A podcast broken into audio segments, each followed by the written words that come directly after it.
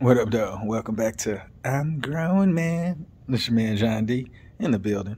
Uh, I wanted to get on here and let you guys know, like I do study people who are really great in their craft, and all of them have a routine that they do.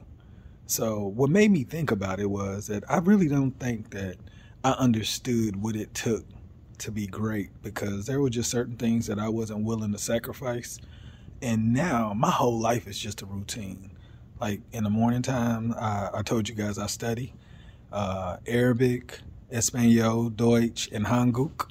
Um, so I get that done every morning. It like I don't know a day that I haven't done it, and it's been over 600 days, I believe, to be completely honest.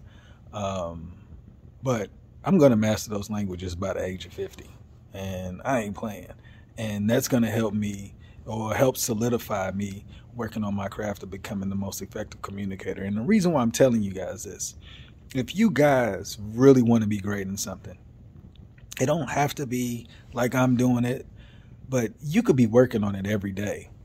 You know, whether it's a couple minutes, but for you guys to just I don't feel like doing something today because like everybody that's great, they work every day on their craft. And whether it's a couple minutes, or the entire day, but they are dedicated to being great in that area. And I, I challenge you guys. I don't know what you want to do on the side, but if you just put a few minutes a day, just imagine how many hours that is that you've dedicated to something that you wanted to to master at some point. And you know, this is this is no lie. This is when you get to that point in your your journey when you're trying to master it, you will recognize how much you've done or gotten better, and you start to dedicate more time to it. And then guess what? It just becomes a way of life. And whatever you decided that you wanted, that you decided you were going to master, as long as you take care of your health, you're going to achieve it. Because at the end of the day, we we ultimately decide what we're going to do. You're either going to do it or you're not.